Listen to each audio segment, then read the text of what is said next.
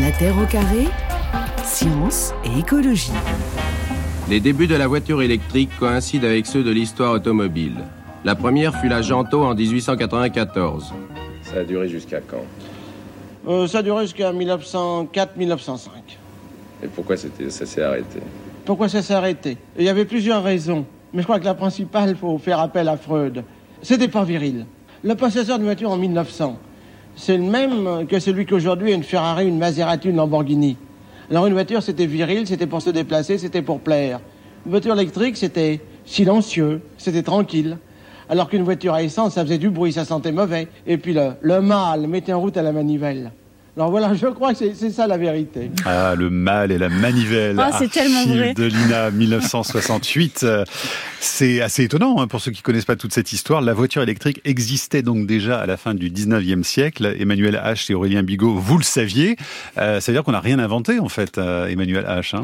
Non, je pense qu'on n'a rien inventé. Par contre, on est toujours sur les mêmes problématiques de représentation, je trouve. Ouais. Alors pourquoi pourquoi elle a été stoppée en, en 1905 alors cette voiture euh, S'il y a d'autres explications que la- le problème du virilisme? Je pense qu'à côté du virilisme, il y a aussi une industrie pétrolière euh, qui avait envie de que ces débouchés pétroliers soient consommés euh, massivement à travers le monde et l'alliance entre à la fois le Fordisme et puis l'industrie pétrolière a fait que bah, le véhicule électrique a sûrement a sûrement disparu. Ouais. Aurélien Bigot, votre explication à vous Oui, bah, il y a eu des raisons, en effet, du, du pétrole, le coût potentiellement, la limitation de l'autonomie euh, des batteries, finalement, ça, on retrouve ça aujourd'hui euh, également. Mais en tout cas, c'est vrai qu'au début de l'automobile, il y a une concurrence assez forte sur les motorisations, finalement, qu'on va retrouver un petit peu euh, aujourd'hui. Mais il y avait une concurrence à l'époque entre la voiture à pétrole, la voiture électrique, et aussi euh, la voiture avec machine à vapeur, donc comme si on reprenait des, Ouais. locomotives et qu'on les mettait sur les routes. Il y a eu cette concurrence-là jusqu'à ce que le pétrole finalement domine largement et puis remplace euh, bah, le- soit le carburant de la mobilité dans un Mhm. peu tous les modes de Et transport. on roulait à combien à l'époque au 19e avec une voiture électrique et quelle autonomie avaient ces véhicules? Euh, je crois que l'autonomie, ça devait être quelques dizaines de kilomètres. C'était peut-être plutôt dans les 40-50 kilomètres. Il y avait Après, en, termes de vitesse, c'était moins élevé qu'aujourd'hui. Ça, c'est sûr. J'ai pas le, le chiffre exact en tête. Il n'y avait pas de batterie, évidemment. Euh, si, c'était aussi avec euh, des, des batteries euh, Mais des. à l'époque. Mais il y avait des, Des métaux aussi euh, déjà Ah, je pense qu'il y avait Emmanuel? déjà il y avait du lithium Si, déjà? Non, il y avait parce que la batterie lithium, c'est dans les années 1970 euh, que que l'on qu'on la voit apparaître. Mhm. Donc il, y a, il, y a- il devait y avoir une batterie, et je confirme, on devait être autour de 50 km d'autonomie, mais Mais il n'y a pas des idées à reprendre finalement de cette époque? Qui pourraient inspirer les, les voitures aujourd'hui? Bah, À l'époque, c'était la marche à pied qui dominait euh, Ah, voilà. largement. Après, il y avait du ferroviaire, il y avait un peu de transport attelé encore, et puis Ouais. avant qu'arrivent les transports motorisés de manière plus massive sur les Ouais. routes. Euh, mais en tout cas, c'était des modes finalement Mhm. qu'on essaie de retrouver davantage aujourd'hui. Bon, on va pas faire une histoire du véhicule électrique, mais en tout cas, c'était quand même intéressant de démarrer par ça, parce que c'était assez surprenant. On va voir si aujourd'hui, euh, au 21e siècle, les choses euh, se comportent bien pour procéder à une sorte de contrôle technique finalement de ce véhicule, euh, pour voir si écologiquement parlant, il est tout à fait euh, viable. Aurélien Bigot, ce qui est sûr, c'est que les ventes de voitures se portent bien. Elle, hein, en électrique, là, il y a quand même un, un bond euh, assez singulier hein, depuis. Oui, il y a un an bon, ou en, gros, depuis 2020, avec la réglementation européenne qui a mis des contraintes plus fortes aux constructeurs, euh, c'est passé en gros de 2% euh, en 2019 à 6-7% en 2020, puis maintenant sur l'année 2022, on est passé en gros à 13% des ventes. Mm. Euh, après, c'est, ça reste une faible partie du parc qu'on renouvelle chaque année. Ça Donc, si on regarde sur l'ensemble du parc des voitures qui sont en circulation aujourd'hui, on est encore à moins de 2% des voitures qui sont électriques. Donc, il y a une transition qui est quand même assez lente et qui explique aussi qu'à court terme, finalement, l'électrique sera pas suffisant pour baisser à court terme nos émissions, mais les baisses d'émissions vont arriver un petit peu plus moyen terme, Ouais. disons, long terme. D'ailleurs, si on extrapole un peu euh, avec euh, cette archive toujours du 19e, si on avait tous adopté la voiture électrique dès le 19e, est-ce qu'on euh, on pourrait imaginer aujourd'hui que les, émissions de gaz à effet de serre euh, mondiales soient nettement moins importantes ou pas? Pas nettement moins dans le sens où, euh, au niveau mondial, les, les émissions des transports, c'est de l'ordre de 15%. Euh, au niveau français, c'est davantage, c'est plutôt euh, 30%. Donc, Mmh. si jamais on avait, euh, disons, les voitures euh, qui étaient euh, totalement électriques et qu'on comptait zéro émission pour, euh, pour les voitures électriques, on en serait à, à 7-8% de- d'émissions en moins aujourd'hui au niveau mondial. Mmh. Emmanuel H, en tout cas, en 2035, les ventes de véhicules thermiques euh, seront interdits, véhicules neufs en Europe. Les constructeurs se préparent donc évidemment à cette transition. Et là, euh, tout le monde euh, y va plein pot avec l'électrique, clairement? Oui, tout le monde y va, plein pot avec euh, avec l'électrique, tout simplement parce que là on voit on voit très bien que c'est le réglementaire euh, qui va favoriser notamment la décarbonation du, du secteur euh, du secteur transport. Mhm. Et, et, bien évidemment, cette électrification du secteur, elle est, elle est nécessaire, elle est importante et elle est fondamentale. Et donc les, les, les constructeurs de automobiles sont obligés de, de s'y mettre et de proposer différentes gammes pour aller rencontrer justement différents différents consommateurs. Mmh. Aurélien Bigot, on nous dit euh, tous les jours en ce moment que cette voiture électrique est bien meilleure que la voiture thermique pour décarboner nos usages. C'est vraiment la, la question centrale de l'émission aujourd'hui. Qu'est-ce qu'on peut en dire? Euh, alors, en effet, l'électrique va être indispensable, en tout cas pour atteindre nos objectifs climatiques, quels que soient les scénarios. Si on veut atteindre nos objectifs euh, climatiques, que ce soit en France ou dans le monde, il faudra électrifier les véhicules routiers les plus légers. Donc, la voiture en fait partie. Les plus légers, hein. C'est ça. Ouais. Et ça... Oui, parce que les grosses voitures électriques euh, SUV euh, ou hybrides aussi qui, qui sont vendues, c'est pas forcément euh, adapté. Bah, disons que sur l'ensemble du cycle de vie, ça reste plus intéressant qu'un SUV thermique. Donc si on si on compare sur le même type de véhicule, l'électrique reste plus pertinent. Après, comme on est dans un monde aux ressources qui sont limitées, euh, où il pourrait y avoir des contraintes, il y a déjà des contraintes sur certains types de ressources, euh, les utiliser dans des véhicules qui sont plus lourds, alors que potentiellement on pourrait trouver des, des, véhicules plus sobres par rapport à ces usages, bah, c'est un gaspillage de ressources qui euh, qui euh, va poser des problèmes sur d'autres aspects. Donc c'est d'autres parties, d'autres euh, d'autres clients potentiels qui auront pas assez de ressources pour pour électrifier aussi leurs usages. Donc si on regarde de manière globale, en tout cas, ça ça vient prendre des ressources à d'autres usages. Ouais, alors c'est toute la difficulté, Emmanuel H, parce qu'il n'y a pas qu'une seule voiture électrique, hein, il n'y a pas qu'un seul modèle. Donc on va voir effectivement ensemble les différences entre les voitures électriques lourdes avec beaucoup d'autonomie, électroniquement très chargées, et puis les voitures euh, peut-être beaucoup plus intéressantes écologiquement parce qu'elles sont plus légères, elles ont peu d'équipement et peu d'autonomie aussi. C'est ce qu'il faudrait presque accepter aujourd'hui si on voulait vraiment faire une transition intelligente. Oui, une transition intelligente. Alors déjà, je vais revenir juste sur ce qu'a dit, ce qu'a dit Aurélien. Effectivement, lorsque vous passez, au, euh, vous comparez un véhicule électrique, un véhicule thermique, vous êtes euh, l'équivalent, c'est trois fois moins d'émissions hein, sur l'ensemble du cycle de vie. Donc on a on a un gain environnemental à à l'électrification et la voiture électrique. Après, bien Mais évidemment. ça, c'est lorsque la voiture roule, hein, on est d'accord Ça, c'est l'ensemble du C'est l'ensemble du cycle de vie. On va prendre en compte à la fois la production de la batterie. Ah, depuis le et, départ. Et, l'usage, et l'usage du, euh, du véhicule. Après, euh, bah, il faut, il faut juste euh, s'entendre sur le fait de qu'est-ce qu'on appelle une, une, un véhicule électrique et euh, quel est l'intérêt d'avoir des gros véhicules électriques pour les usages qui sont des usages du quotidien et qui nécessiteraient des batteries qui sont beaucoup plus petites. Mmh. Donc après, il y a une, il y a une, il y a une, une question de, de raisonnement tout simplement parce que dans une voiture électrique, vous allez avoir environ 200 kilos de métaux critiques euh, qui vont se trouver dans la batterie. Qu'est-ce qu'on euh, appelle un, un, métal critique des alors métaux les, critiques les métaux critiques, ça va être euh, à la fois, bah, il y a des listes de métaux critiques qui sont qui sont établies par par les par les pays ou par les différentes zones. On va trouver notamment le cobalt, on va trouver le lithium, on va aussi trouver des, des terres rares que l'on met dans les moteurs, dans les aimants permanents des, des, des moteurs électriques. Donc ça, tous ces éléments-là, on va trouver aussi du cuivre. Hein. Mais en quoi euh, ils sont critiques alors Alors ils sont critiques tout simplement parce que euh, soit d'un point de vue géologique, on a des, on a une problématique de est-ce qu'on va pas en manquer, mm -hmm. euh, soit d'un point de vue environnemental, euh, bah, les impacts environnementaux de la production de ces métaux, notamment l'extraction, l'extraction est absolument, euh, comment dire, générateur d'impacts environnementaux en termes de pollution mm -hmm. atmosphérique, par exemple. Et sociaux Et aussi d'ailleurs. Sociaux, bien ah. évidemment, on peut penser au cobalt, notamment en République démocratique du, du Congo. Soit aussi peuvent être critiques parce que euh, géopolitiquement, ils sont produits par des pays euh, qui sont euh, plutôt instables. On peut repenser notamment à la République démocratique du Congo, où ils sont produits dans des pays, notamment comme la Chine, où on n'a pas forcément envie d'être dépendant de ce type de, de pays. Aurélien Bigot, vous vouliez compléter? Oui, c'est ça. En tout cas, le véhicule électrique va demander de repenser euh, la mobilité dans, dans, dans, son ensemble et euh, les, les, différents usages qu'on va faire des véhicules. C'est-à-dire qu'on a tendance à euh, calibrer le véhicule qu'on va acheter pour les quelques rares trajets à longue distance qu'on va avoir dans l'année. Jusqu'à maintenant, c'est essentiellement ça.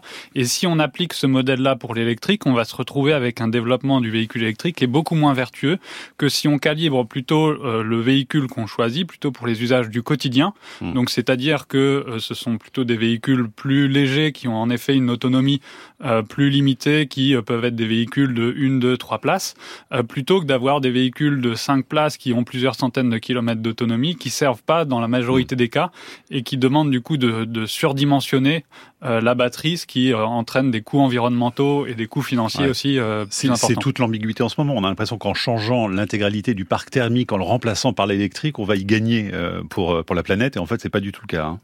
Ben, ça, on, on, y gagnera sur les émissions de gaz à effet de serre. Dès aujourd'hui, comme on le disait, c'est trois fois moins d'émissions de gaz à effet de serre. Mais après, on, si jamais on le fait pas avec sobriété, on va se retrouver avec d'autres contraintes par ailleurs, notamment sur la question des, des, métaux, la question des ressources. Allez, on y revient d'ailleurs sur cette question des métaux dans un instant et de la batterie au lithium en particulier.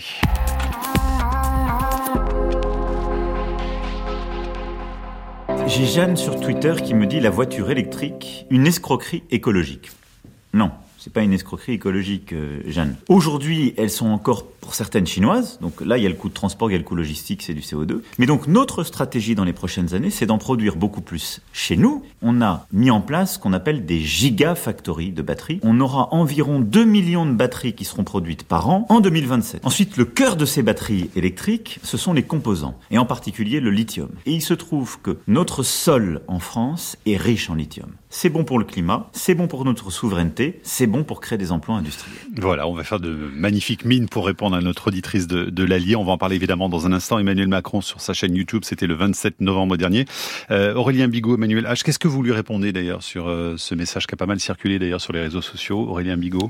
Bah, C'est que la voiture électrique, elle est un peu trop vue euh, comme le véhicule écologique de demain, alors que ce n'est pas le cas. Euh, alors à la fois, il faut électrifier pour le climat, euh, mais ce sera pas suffisant pour atteindre nos objectifs climatiques ou pour avoir une mobilité plus durable de manière générale si on regarde un peu l'ensemble euh, des impacts qu'il peut y avoir déjà aujourd'hui de, euh, de nos transports, de nos mobilités, que ce soit sur l'environnement, les impacts sociaux, les impacts sanitaires. Mmh. Le, la voiture électrique euh, fait partie des leviers qu'on doit solliciter pour la décarbonation des transports, mais ce ne sera pas du tout suffisant et c'est ça qui est problématique dans ouais. le discours. Alors pardon, mais ça paraît contradictoire avec ce que vous nous disiez tout à l'heure en précisant que la voiture électrique émettait trois fois moins de gaz à effet de serre sur l'ensemble du cycle de vie de la voiture que les thermiques. Donc comment il faut l'interpréter? Parce que c'est le contraire finalement de ce que vous nous dites là. Non, non, c'est pas du tout. Écologiquement, alors c'est plutôt bien. non, mais entre écologiquement, c'est mieux que et euh, c'est bon pour le climat. Euh, il y a quand même, il y a quand même une marge qu'il faut absolument pas pas franchir. Le problème avec le véhicule électrique, c'est qu'on le présente un tout petit peu comme la panacée euh, du des questions de réchauffement climatique. C'est un petit peu le, le, le, la même question qu'on a, notamment le même rapport qu'on a avec le recyclage, où on nous dit à chaque fois, bah, avec le recyclage, bah, c'est formidable, on va pas réutiliser des métaux, du plastique, etc., etc. Mais vaut mieux ne pas les consommer. Et, quelque part, la, transition écologique et la décarbonation, elle ne peut se faire que si on change les usages. Moi, je dis toujours que si on considère que la transition énergétique, c'est de passer de je suis tout seul dans mon véhicule thermique à je suis tout seul dans mon véhicule électrique, on va avoir raté énormément de choses pour cette transition écologique. Donc ça veut dire repenser notre rapport à la mobilité, mmh. repenser aussi euh, la place de l'automobile euh, dans la ville, parce que quelque part avec le véhicule électrique, on a toujours une route, on a toujours un trottoir, plus ou moins, mais en tout cas, on a toujours des schémas urbains qui ne sont absolument pas repensés. Donc ça, ça veut dire qu'il faut repenser de manière un tout petit peu plus globale ouais. le, le, la place de la mobilité, euh, notamment en centre-ville et puis même dans, euh, dans, dans, toutes, les, dans toutes les régions. C'est quoi le cycle de vie euh, d'une voiture aujourd'hui, qu'elle soit électrique ou quand vous parlez de cycle de vie, c'est combien d'années en fait? On va, on, va, on va tabler sur une quinzaine d'années. Et combien, à quelle fréquence aujourd'hui en France on change on, de véhicule? On est autour de 13-15 ans. Donc on va quasiment au bout du cycle de oui, vie, on ne change oui, pas oui. Tous les 5 ans comme les téléphones. D'accord. Emmanuel H, la question de la batterie de ces véhicules, elle est absolument centrale puisqu'il y a tout derrière les, les questions de, de ressources. Euh, ça représente quoi concrètement alors pour qu'on comprenne bien? Alors ça représente quoi? Alors déjà, je voudrais, je voudrais dire que à chaque fois qu'on parle de véhicules électriques, on parle de métaux.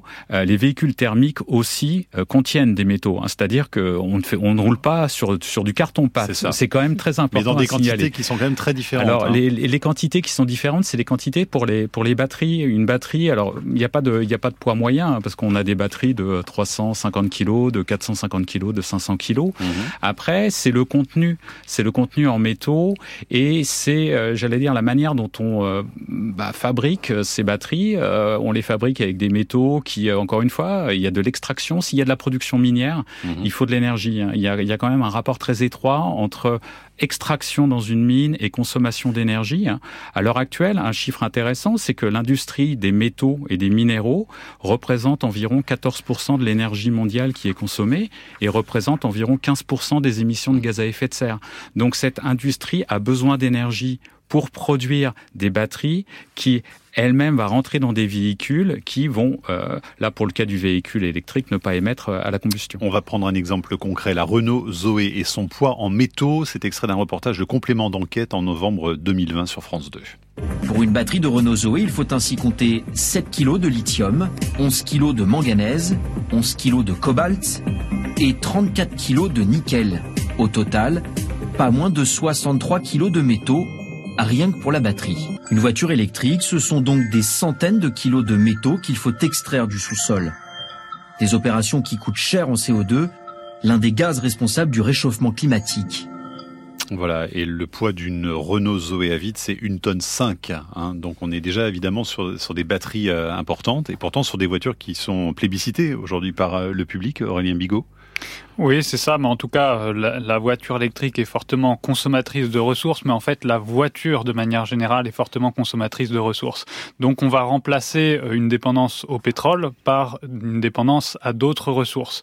Euh, donc, forcément, on a des avantages et des inconvénients à ce passage d'une technologie à une autre au vu des, des enjeux qu'on a actuellement, des enjeux globaux qu'on a notamment sur l'environnement, mhm. on a davantage intérêt à aller vers l'électrique, notamment parce que d'un point de vue climatique, c'est la seule, c'est la meilleure meilleure des options, la moins mauvaise des options en tout cas, euh, pour réussir à euh, décarboner l'économie, à atteindre nos objectifs climatiques. Il y a aussi des co-bénéfices sur d'autres aspects, notamment sur la pollution de l'air. Euh, le véhicule électrique au global a quand même moins d'émissions parce qu'il n'y a pas d'émissions à l'échappement des véhicules. Après, il peut rester d'autres types d'émissions, notamment des émissions de particules fines hors échappement.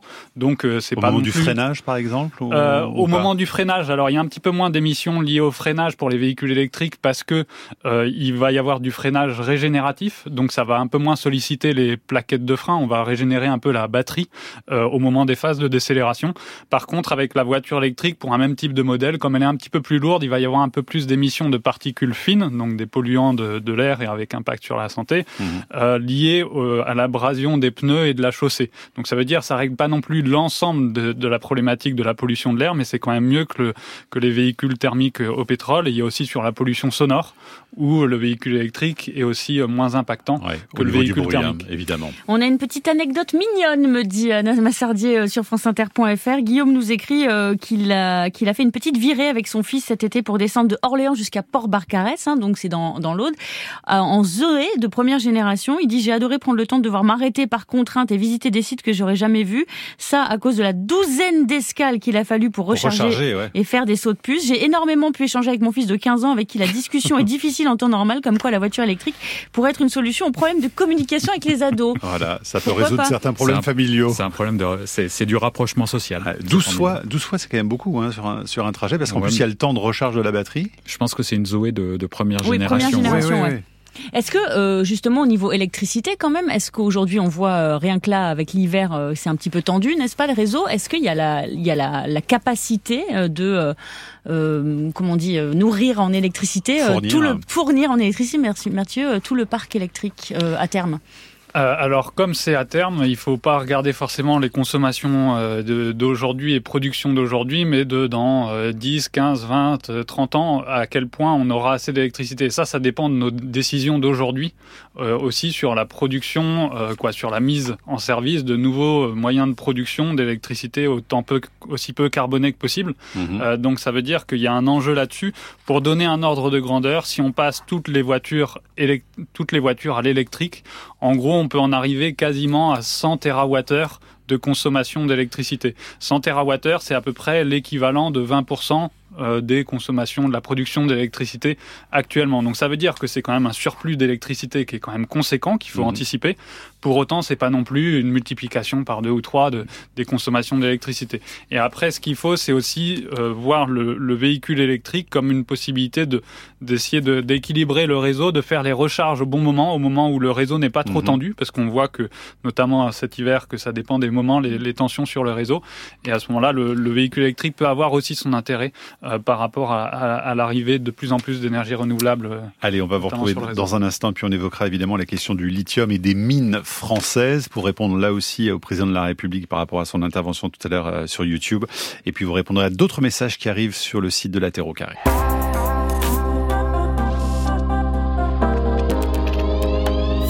A ceux qui sont nostalgiques des anciens modèles. J'aime le, le, moteur thermique, hein, ça c'est euh, quelque chose qu'on ne peut pas retrouver avec l'électrique. Et ceux qui ont déjà passé le cap. Je suis convaincu par l'électrique. Pas de problème d'autonomie, on est parti en vacances cet été avec euh, la voiture, euh, aucun problème. 14% des voitures vendues chez ce concessionnaire dunkerquois roulent à l'électricité, un chiffre qui a doublé en un an. Elles sont notamment plébiscitées pour les trajets courts. BFM Lille en octobre dernier donc à Dunkerque, on parlait donc des ventes qui explosaient ces derniers temps, Aurélien Bigot tout à l'heure. Euh, un mot quand même sur le pouvoir d'achat parce que ce sont des véhicules qui restent encore très chers aujourd'hui et euh, ça c'est un vrai problème aussi. Oui, ce sont des véhicules qui sont plus chers à l'achat. Par contre, si on regarde sur l'ensemble du cycle de vie, comme ils sont beaucoup moins chers à l'usage, déjà aujourd'hui sur l'ensemble de sa durée de vie, le véhicule électrique est moins cher que le thermique.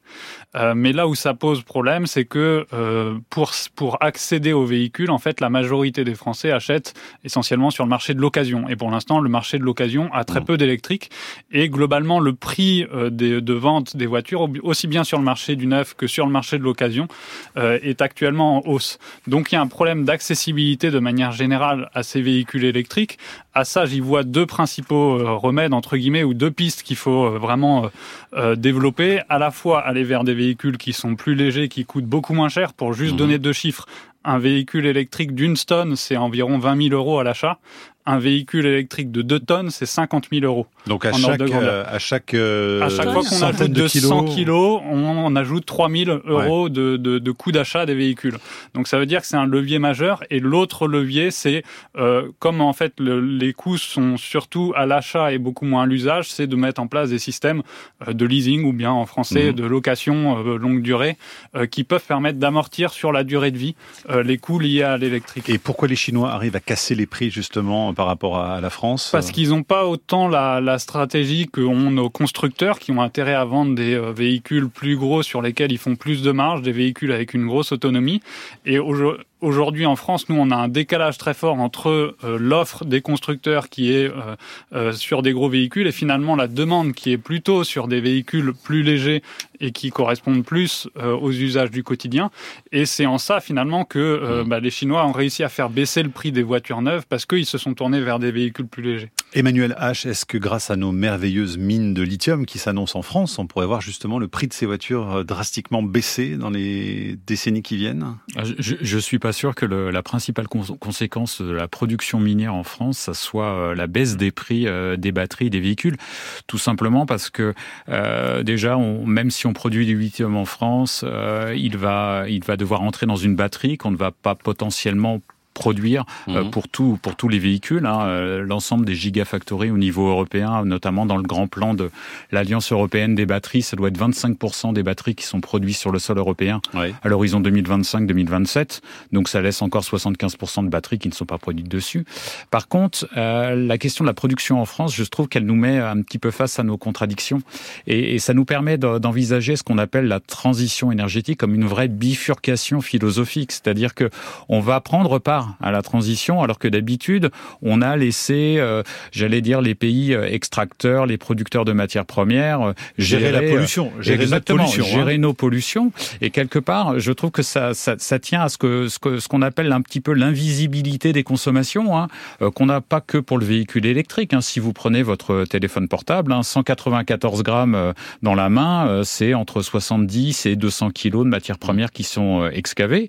Si vous prenez par exemple une Tesla, euh, les, ceux qui roulent en Tesla, ils roulent sur une mine, c'est-à-dire qu'ils ont environ 300, 240 kilos de cuivre plus 150 kilos d'autres d'autres matériaux. Donc ça veut dire tout simplement que on a invisibilisé la production et du coup, bah, produire en France, c'est aussi une manière de, de prendre part. Alors justement, sur la question des mines françaises de lithium, on voit déjà des crispations de la part des, des habitants de l'Allier en particulier, parce qu'il y a un gisement là qui pourrait être potentiellement très très intéressant.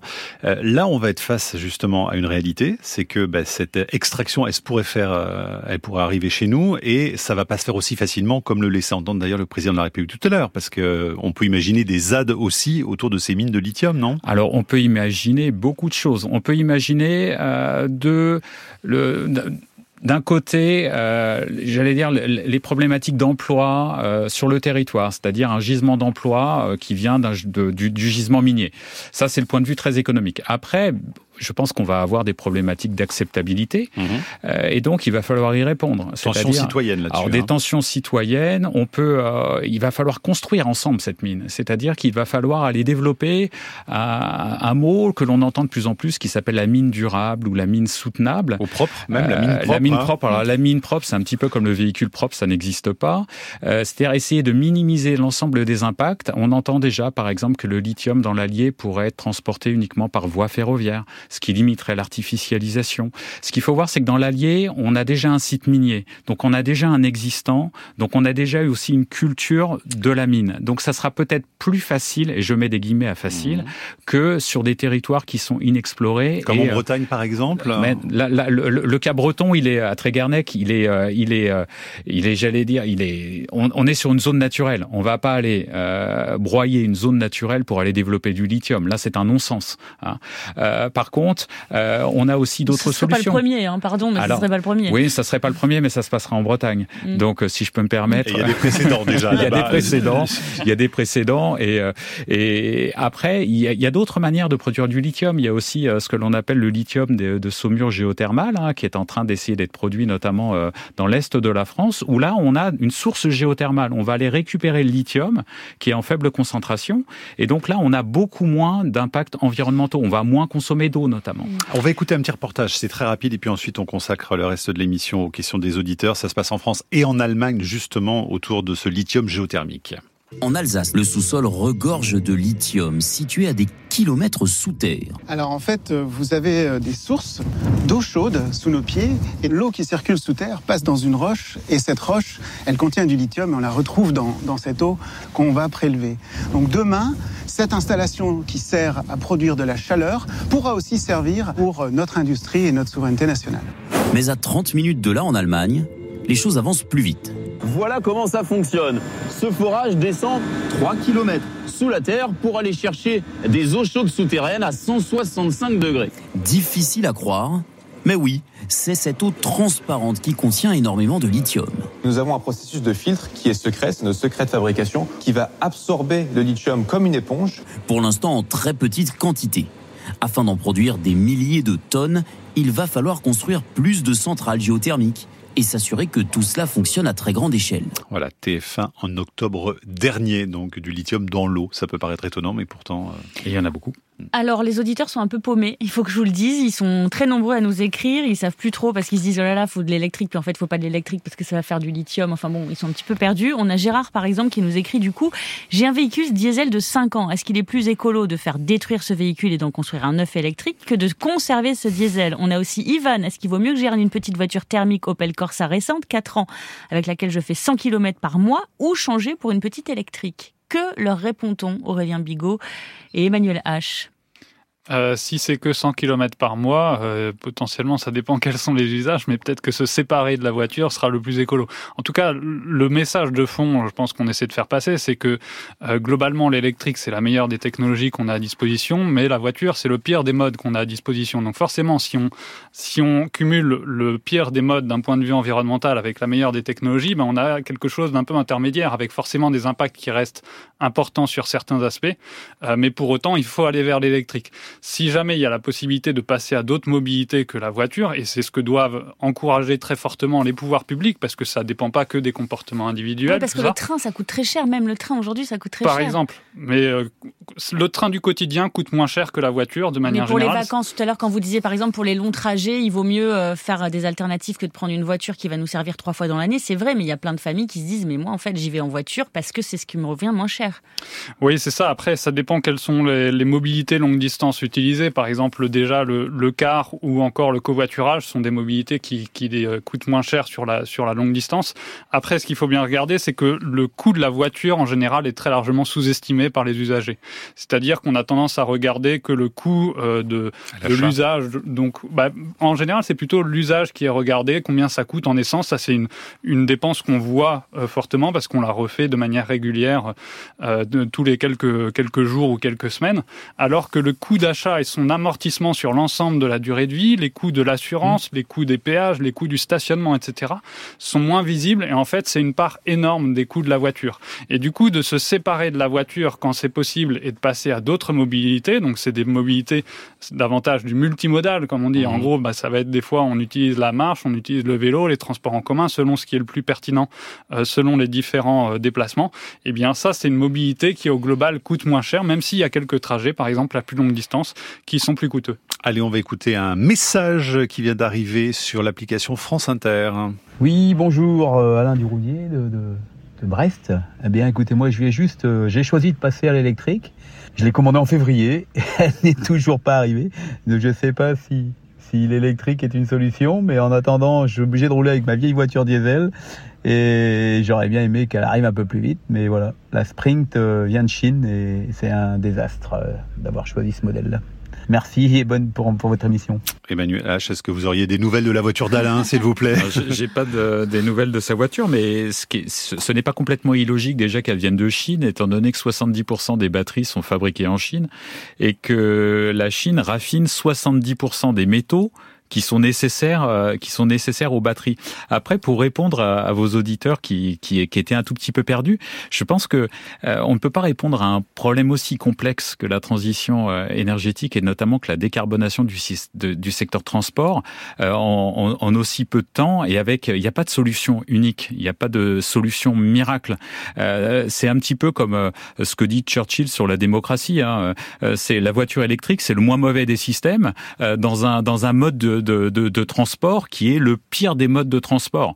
Donc, euh, donc on, on, a une vraie problématique à répondre, j'allais dire, de manière très très claire. Ça dépend mmh. du lieu d'habitation, ça dépend de l'usage qu'on a du véhicule, et ça dépend aussi de notre rapport, euh, j'allais dire, à, à, la, à, la, sobriété mmh. et notre rapport oui, aux alors matériaux. Évidemment, les constructeurs s'engouffrent là-dedans. Bien hein. sûr. Oui, Dans, et aux alternatives sûr. proposées aussi et mises en place par les pouvoirs publics, qui ne sont bien pas sûr. toujours existantes.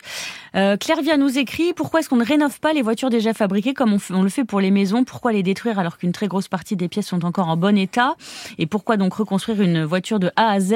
Et puis Florent nous demande euh, ce qu'il en est des, du recyclage des batteries en particulier. Ouais. Alors, première question sur euh, effectivement la rénovation des véhicules plutôt que de les jeter et d'en acheter un nouveau. Alors, il y a des, il y a des essais notamment de, alors j'ai pas le terme en français, mais en anglais on dit du revamping euh, de, de, véhicules, c'est-à-dire ah ben, on ne connaissait pas oui, celui-là. Hein. Notamment, notamment, bah, vous allez vous allez faire passer une voiture thermique, on va essayer de, de comment dire, de la transformer en véhicule euh, électrique en, essayant de changer les pièces du moteur. Après, il y a un phénomène d'usure quand même. Hein, ce sont des matériaux qui roulent, euh, donc c'est pas aussi facile que euh, j'allais dire de, faire, de, reprendre une machine à laver, d'en faire une d'occasion. après, ça pourrait être envisagé sur le recyclage des batteries. Aujourd'hui, on a on a un vrai problème, c'est-à-dire que euh, aujourd'hui, il n'y a pas de gisement. Il n'y a pas de gisement de batterie parce que, comme on l'a dit au début de l'émission, il y a très peu, finalement, les, les véhicules électriques représentent très peu du stock de véhicules qui sont en circulation. Mmh.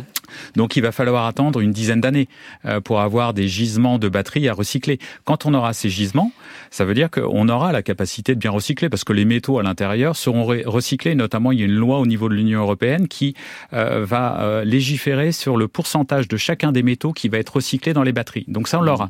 Le problème, c'est comment on va gérer, moi, ce que j'appelle la transition de la transition. C'est-à-dire les dix prochaines années. Les dix prochaines années où, en gros, on va avoir de plus en plus de véhicules électriques, mais le gisement de recyclage sera peut-être pas assez important pour que les filières de recyclage soient, soient présentes. Donc, donc il va falloir mmh. subventionner organiser et structurer la, la, problématique du recyclage. Aurélien Bigot, s'il faut donner des, des, conseils clairs, par exemple, aux auditeurs, si j'ai bien compris, hein, par rapport à tout ce que vous nous dites, c'est diminuer la taille et le poids des véhicules quand même dans, dans les achats. Ouais. Déjà, ça c'est extrêmement important parce que plus on achète lourd, plus on achète autonome, plus on achète euh, électroniquement perfectionné, la Tesla avec son magnifique écran, tout ça, ça pèse écologiquement. Hein. Oui, tout ça, c'est des consommations de ressources, donc avec euh, bah, des, des, consommations en tant que telles de métaux, des consommations d'énergie aussi après qui sont plus importantes, et du coup un bilan carbone au global qui est plus important.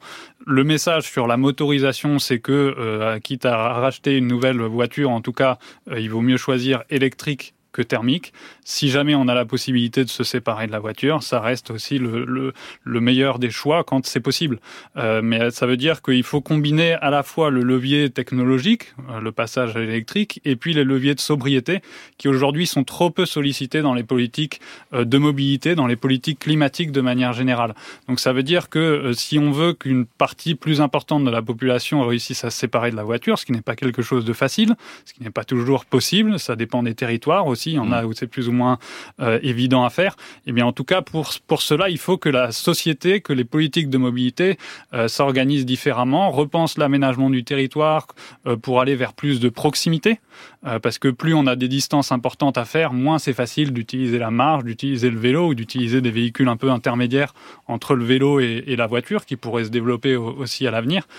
Et puis aussi des offres de transport en commun qui doivent être performantes, des, des services de covoiturage, d'autopartage qui permettent mmh. aussi d'utiliser la voiture mais de manière différente, que, les, que les constructeurs soient incités à aller vers des véhicules plus légers aussi. Aujourd'hui, ils n'ont pas cette incitation-là, ils sont incités à... C'est la grosse bagnole hein, qu'on nous vend. Là-dessus, justement, Nathalie nous dit sur franceinter.fr qui, elle, a un pot de yaourt, dit-elle, euh, mon usage quotidien, c'est super, mais euh, c'est euh, ça fait pas du tout rêver ce genre de voiture. Donc on revient au tout début de l'émission, finalement. Il y a une sorte d'imaginaire, aujourd'hui encore, de la voiture, Emmanuel H., que c'est thématique de puissance, de succès, et que si on est dans un pot de yaourt, on est un as, quoi. Mais, mais la, voiture a toujours été euh, sujet de libération, émancipation, et puis aussi euh, représentation. du coup, il y a un travail à faire là-dessus. Il y a un travail sur la représentation à faire. Il y a un travail sur euh, organiser l'urbain, organiser les transports, et ça, ça se, ça se, ça se prévoit. Ça doit être, ça doit être une des politiques majeures. Après, moi, je dis toujours, hein, face à la problématique des transports, c'est petit, léger, marche à pied.